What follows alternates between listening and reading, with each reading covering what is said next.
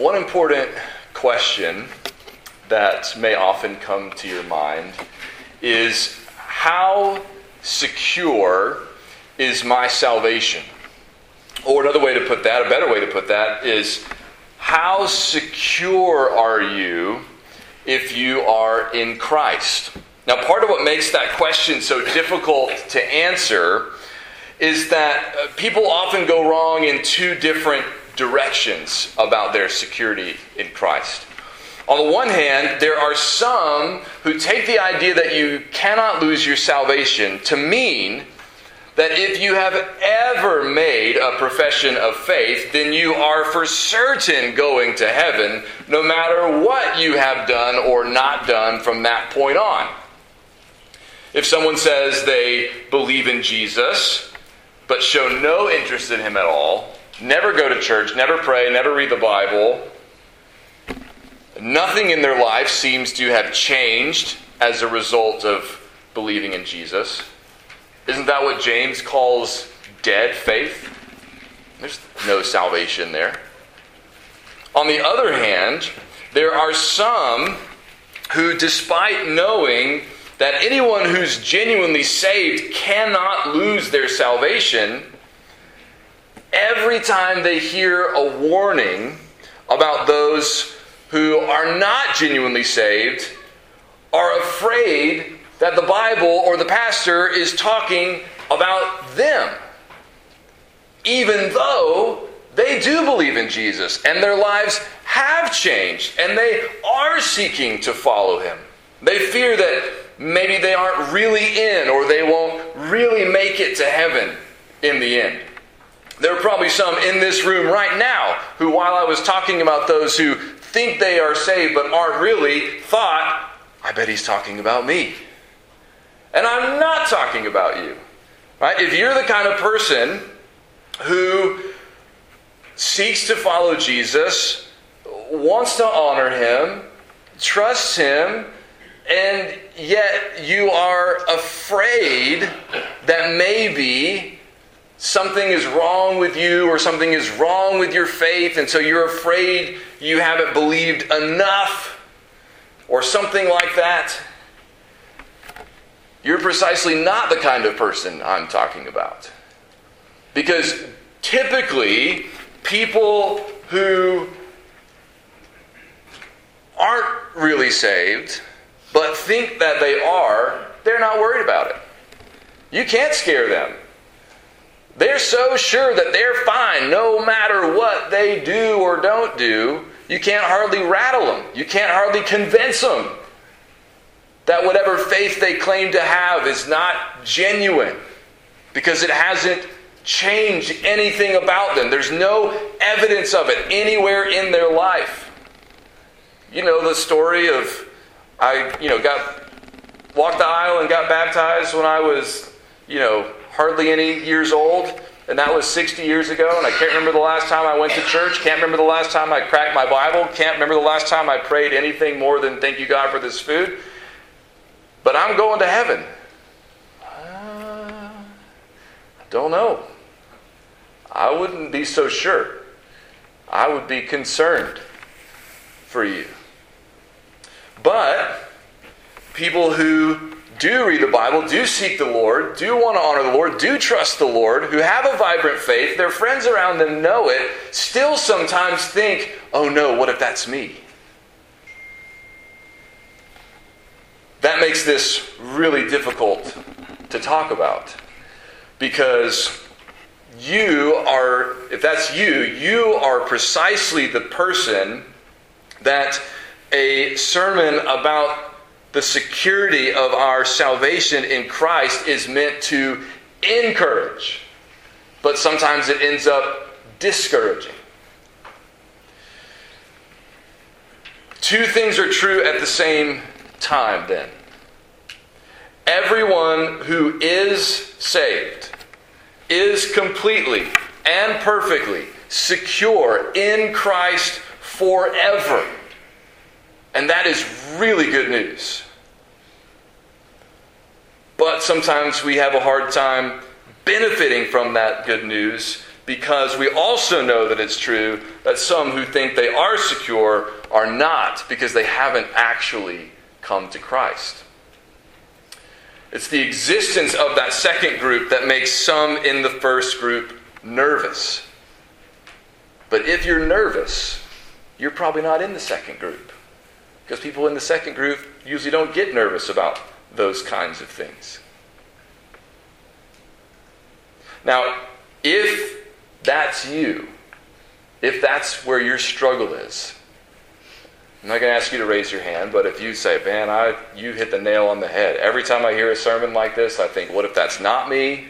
Every time I hear a warning about people who aren't genuinely saved, I think, "What if that is me?"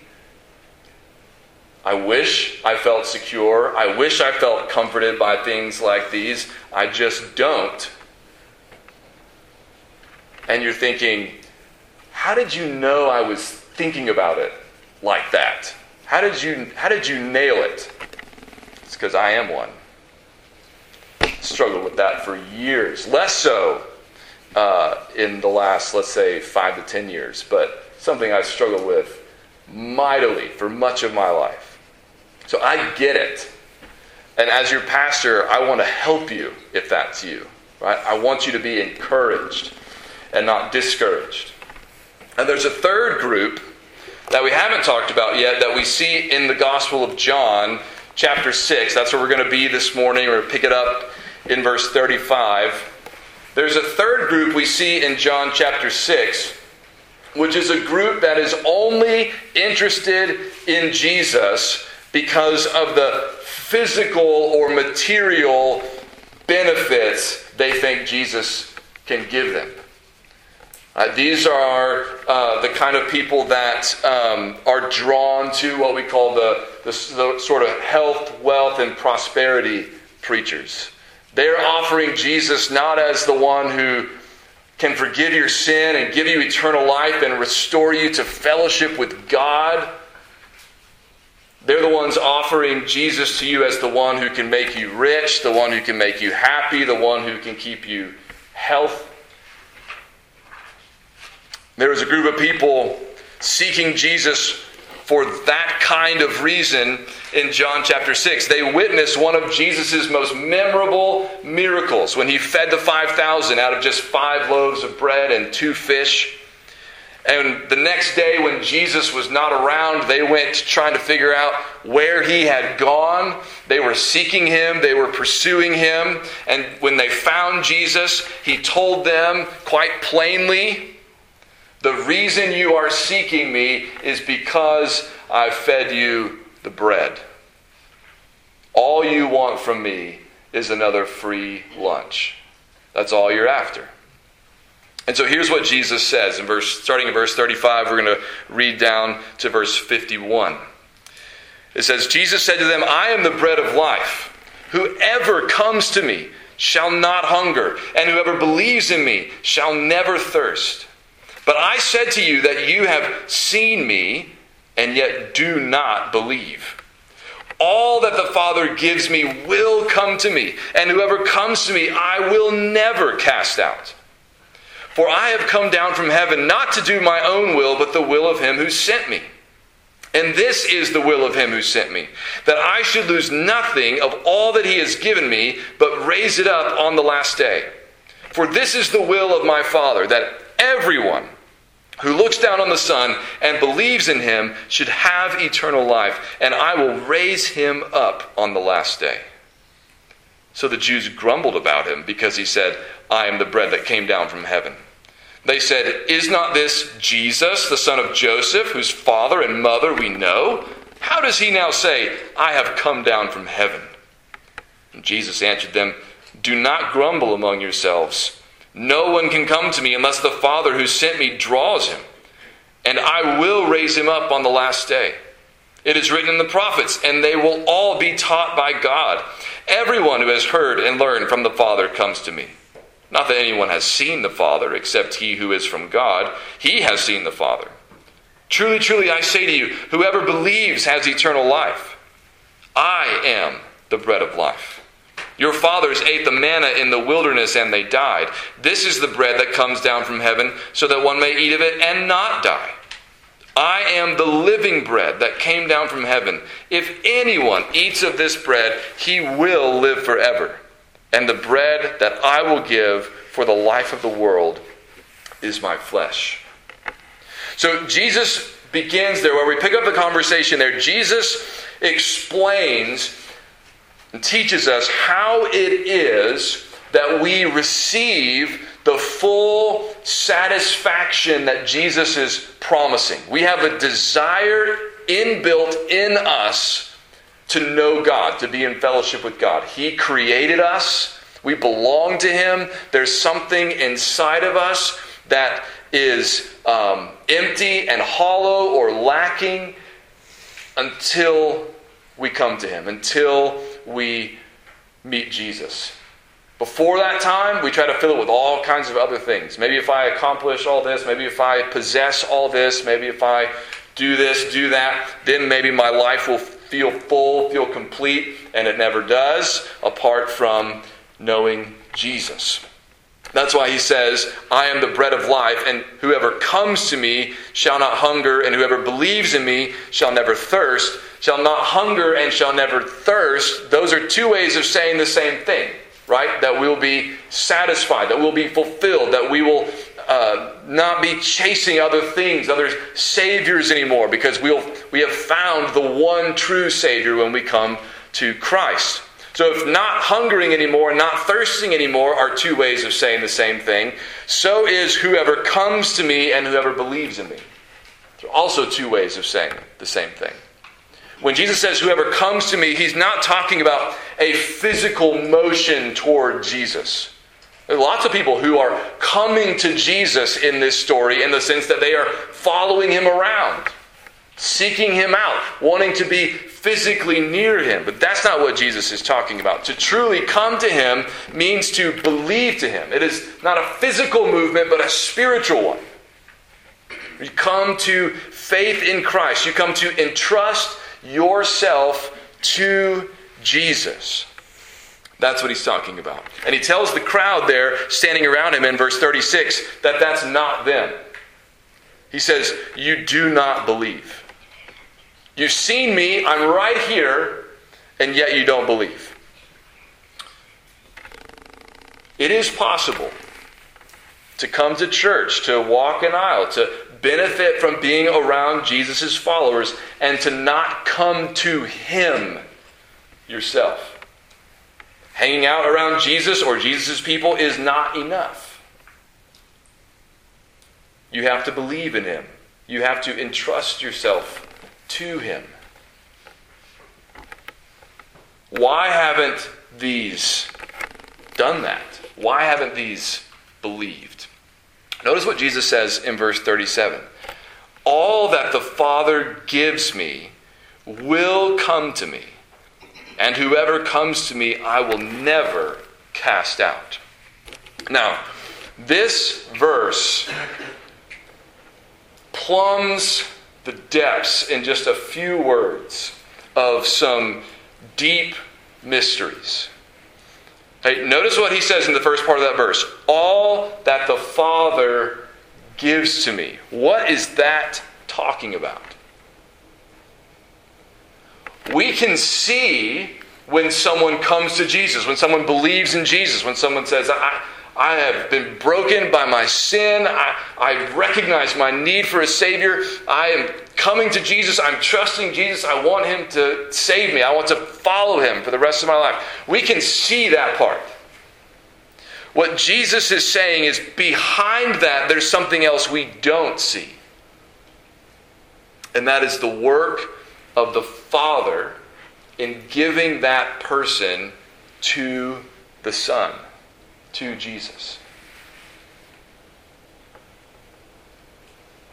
Behind every conversion, behind every person coming to faith in Christ, is God doing something first, handing that person over to Jesus. Now, we wouldn't know about that unless Jesus told us about that. We can't see that happening.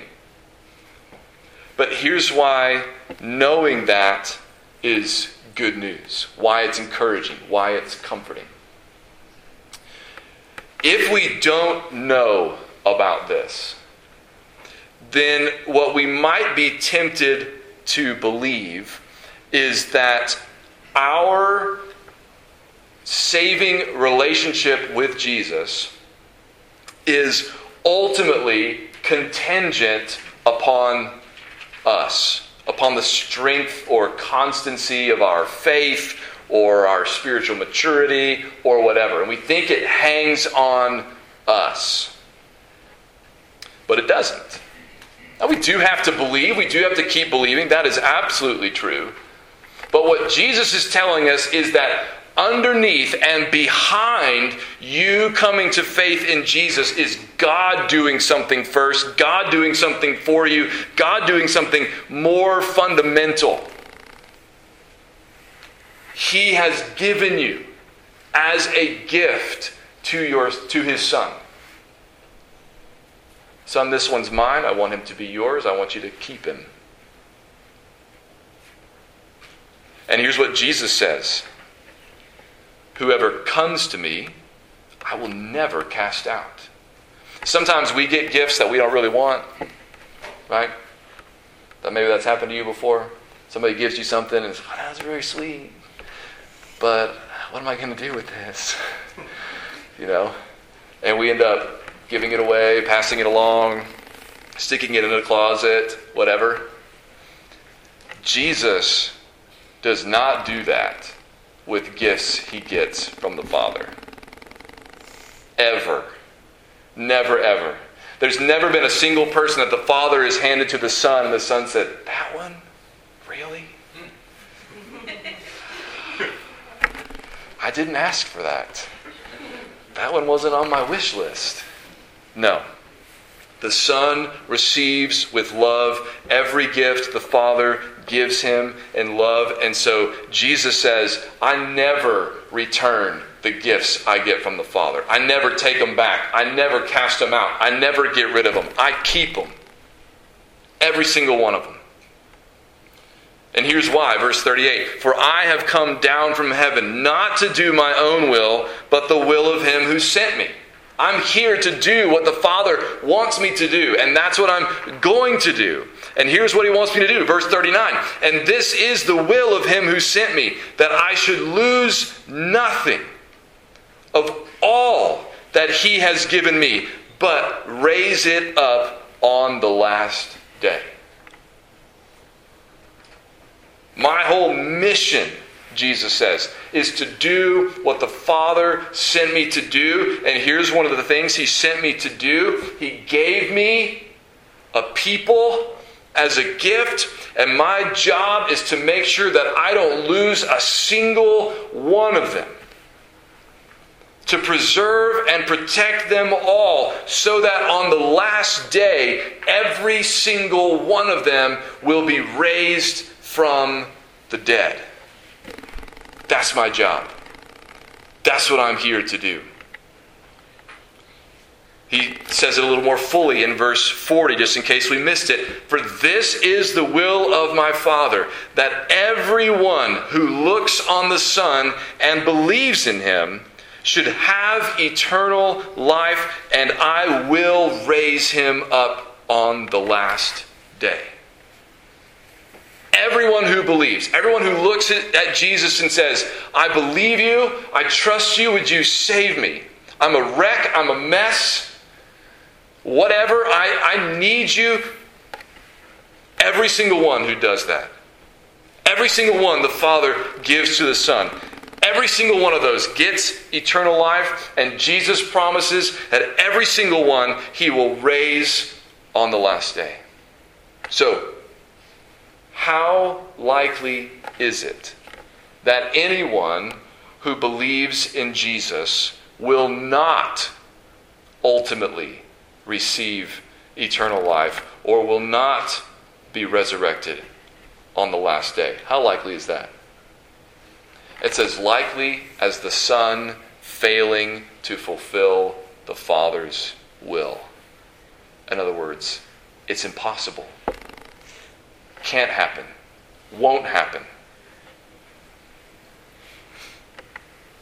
Now, the people that Jesus is talking to don't like what they're hearing. Which I don't understand because this is really good news. But they're still stuck on what Jesus said a few lines earlier. Verse 41 says So the Jews grumbled about him because he said, I am the bread that came down from heaven. They want bread from Jesus, but they don't believe that Jesus is the heavenly bread. Okay, so here, here's another place where we can sort of test ourselves. Right? Because I know there's probably some of you who you're thinking like, but what if I what if I don't I mean, I think I believe, but what if I don't really believe? What if my faith is not strong enough? What if I'm not one of those he's talking about? What if I what if I'm this? What if I'm that? You know, all these excuses running through your head why this shouldn't apply to you. But notice the people in the story who this doesn't apply to. What are they thinking about? They don't really believe Jesus is who he says he is. Now, if you're here and you say, I don't think Jesus is the Son of God, I don't think Jesus came down from heaven, I don't think Jesus is God, I think he's just a good man. Okay, well, then you are in this group. Uh, to believe and be saved, you have to believe that Jesus is the Christ, the Son of the living God. These people don't believe that. They think he's claiming way too much. They think he could do some good things for them, and there are plenty of people like that. You know, I think if I do some of the things that Jesus said and occasionally go to church and, you know, pray every once in a while, I think that'll make me a better person. I'll probably have a better life. I'll probably make more money and have more friends and be more comfortable. Well, you can do that if you want. There's no salvation there. That's what these people are trying to do. They're grumbling about Jesus. They don't think he actually came down from heaven. They don't think he's the Son of God. They think they know who Jesus is. They're like, we, we know Mary and Joseph.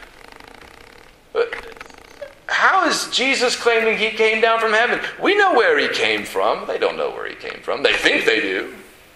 They evidently either don't know or don't believe the story of the virgin birth. They don't know or don't believe that Jesus was not born of a union between Joseph and Mary, but of the special work of the Holy Spirit so that Mary conceived and bore the Son of God become man. They don't believe that. So they don't believe he came from heaven. So it would make sense that they wouldn't believe that he could give them eternal life. They think he's just a man like them who can do some neat stuff, Somebody kind of like Moses, but not the Son of God, not the Savior. And so Jesus explains why that's where they land. Verse 43 and 44. Jesus answered them Do not grumble among yourselves. No one can come to me unless the Father who sent me draws him, and I will raise him up on the last day.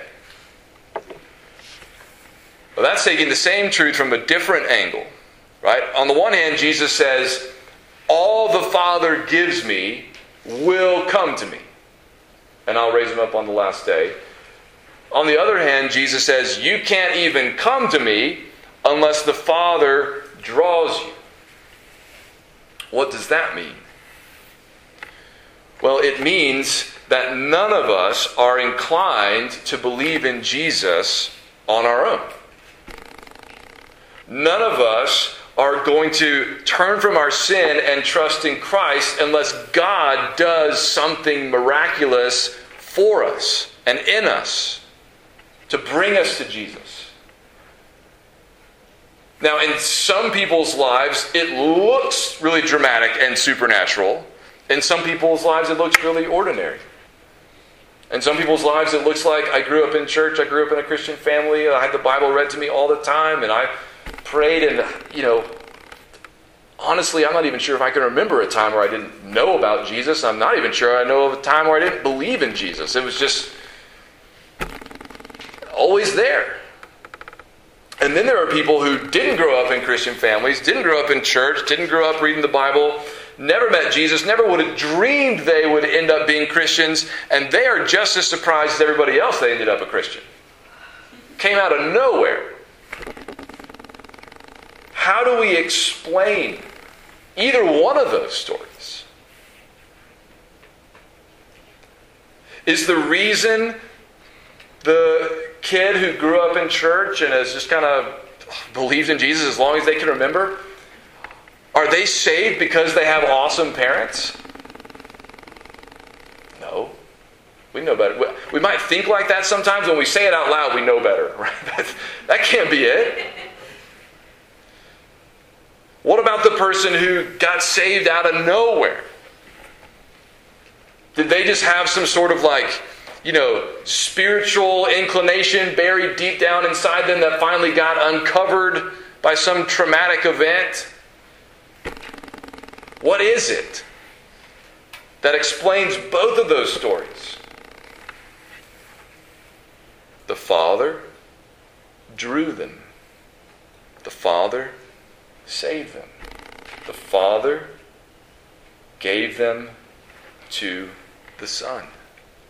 Now, we don't have to understand how all this works. It is mysterious. We are, after all, talking about God, right? But here's the comforting part of it your salvation, even though you have to believe in Jesus to be saved, your salvation does not ultimately hinge on you. Your salvation, if you plumb the depths of it, the foundation of it is the grace and mercy and love of God. That's Paul's point in Ephesians 1 when he says, He chose us in Him before the foundation of the world. What he's not doing there is throwing something on our shoulders that he wants us to try to explain that is beyond our comprehension chose me. Why? Chose me, but not that person. Why? I, I don't know. That's not, that's not why Paul says that, to try to get us to figure that out. The reason why he says that is to take a burden off of our shoulders to say, hey, look, you believe in Jesus, that's good. Guess why you believe in Jesus? Because God was at work for your good before you even knew God existed or cared about you at all. He loved you not only before you were born, He loved you before the foundation of the world. He's been at work for your good from the beginning. Jonah was right. He got swallowed by that fish and had some time to think, reflect on his life, figure some stuff out. And at the end of his prayer in Jonah chapter 2, he says, Salvation belongs to the Lord. That's Jesus' point. Salvation belongs to the Lord. God is the author of our salvation. Augustine, who's one of the great Bible teachers from the history of the church, says this about this truth that we're reading in John 6. He says, Whom God draws, and whom he does not draw, why he draws one and does not draw another, do not desire to judge if you do not wish to err. But accept and understand if you are not yet drawn, then pray you may be drawn. In other words, don't try to explain this. Don't try to say, well, of course he didn't draw so and so. Of course he drew me. No, no, watch, watch yourself. If you are not yet drawn, and you think, well, what am I supposed to do? I can't, I can't come to Jesus. I can't believe in Jesus if God doesn't draw me. What am I supposed to do about that? Pray that God draws you. Pray that God opens your eyes. No one's stopping you from believing. How do you know God's not drawing you? Believe and find out. Then, when you believe, give thanks to God for drawing you. I mean, you're here, you're listening to this, you have no idea what God may be up to in your life. Don't let this be a stumbling block, let this be an encouragement to you.